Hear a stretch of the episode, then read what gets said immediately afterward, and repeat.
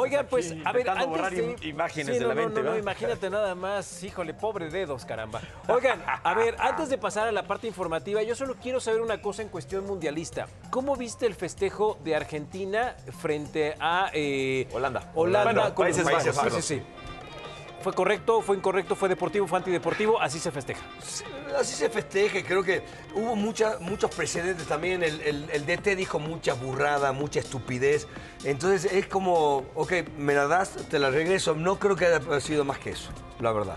No, a ver, eh, o sea. Porque se eh, habla de antideportivo. Yo lo hombre. entiendo, este, a ver, creo que está mal burlarse de- de- del rival cuando lo derrotas, creo que está mal, pero también hay que entender todo lo que pasó antes, ¿no? Pre- lo- lo ¿Está precedente, bien? no No, estuvo- sí, no está bien desde mi punto de vista. Eh, no, del mío también, Pero, ¿eh? Pero la también. verdad, este, tampoco es que haya sido un abuso ante unos eh, eh, futbolistas eh, que no se podían defender o que no hicieron algo mal.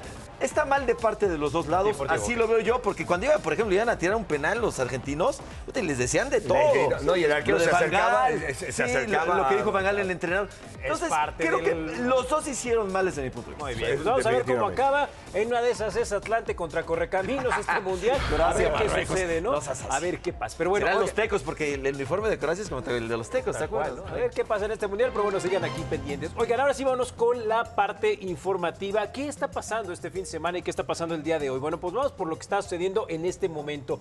Resulta que eh, a- desde hace unos días miles de peregrinos están dando cita en la Basílica de Guadalupe con motivo de la celebración a la Virgen. Se han estado dando las mañanitas desde hace un par de horas y bueno, según cifras del gobierno, se espera que durante estos días 3 millones o más de Wow. peregrinos visiten la basílica, lo cual, bueno, incluso el centro mariano ya fue insuficiente, esta casa del peregrino, por lo tanto, hoteles y moteles de la periferia y además, incluso en algunos casos, hasta camiones improvisados le han dado, pues, cobijo a todos estos visitantes que con mucha fe, ya sea por una manda o por alguna otra cosa, visitan a, eh, pues, uno de los centros más importantes a nivel internacional, ¿no? Y además, bueno, el frío es está calando es impresionante, entonces hay que tener mucho cuidado. Tengo entendido que es el templo, la, la iglesia, la basílica más, más visitada en todo el mundo Así por es. creyentes. Por creyentes, Porque va más gente a San Pedro.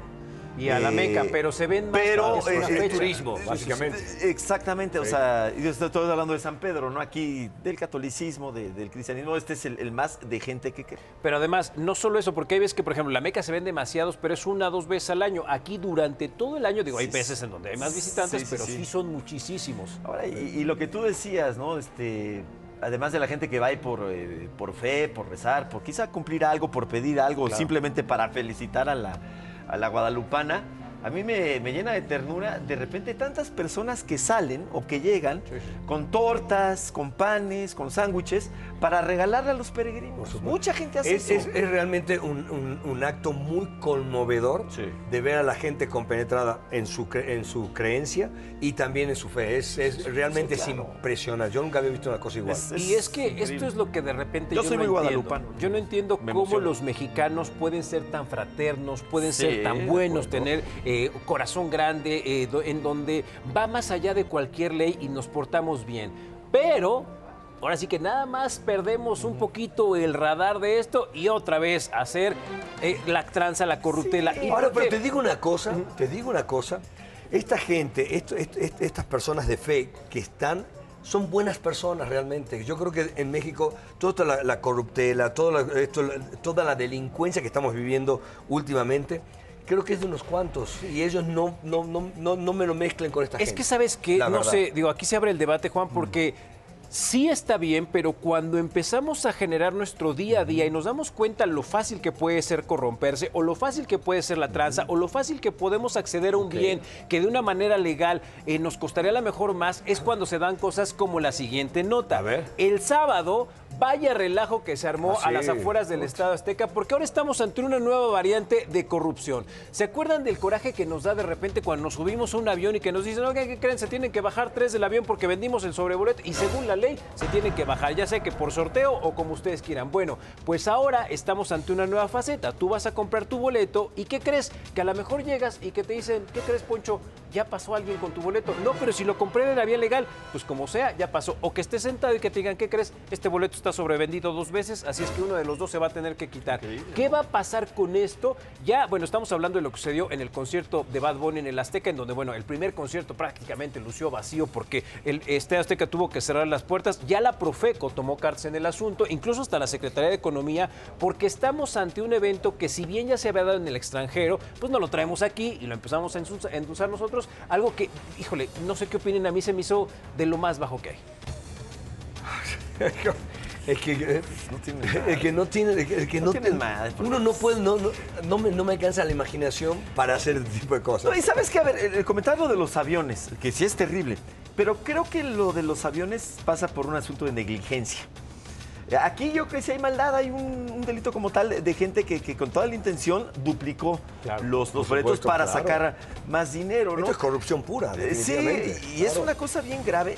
Y mira, eh, ahora esto fue de la boletera, ya tal cual, ¿no? Que se está viendo, Pero sí. en todos los eventos en México, igual que en muchas partes del mundo, pero hay reventa. Siempre, en todas partes. Y las autoridades hacen de la vista gorda, agarran dos o tres. y nosotros compramos también, Claro, ¿no? ahí, ahí somos cómplices, ¿no? Y fíjate que esto Bueno, fue... pero la reventa es sobre, sobre tickets que fueron comprados Es a que un no precio, siempre. a un pre- por eso. eh, lo básico de la reventa es eso. Tú compras un ticket que compraste a 10 pesos y especulas de que el día, el día del, del- ese boleto, que es el original, que no está, no está duplicado, los vendes más caro. Eso es una reventa. Sí. Acá están No, vendiendo, es una cosa, acá están vendiendo sí. este, pa- este, parejas. Y es que si nos vamos sí, a los inte- boletos los clonaron. Y es que también Claro, hay algo que, a ver, un gran problema que tiene México en especial y que, ojo, ha sido estudiado por los índices de corrupción de todo el mundo, es que mientras la corrupción vaya de la mano de la impunidad, esto no va a avanzar, porque al fin y al cabo es la posibilidad de, pues mira, me arriesgo porque a lo mejor ni me agarran, y si me agarran con dos, Oye, tres tranzas algo. Y el, y el tema del portazo de, de- de- digo, Salió barato, haber salió sucedido barato, una claro sí. desgracia. Una desgracia, una antes tragedia, antes era muy fácil este, duplicar boletos. ¿Por qué? Porque como los imprimían, estoy hablando de los 80, por ejemplo.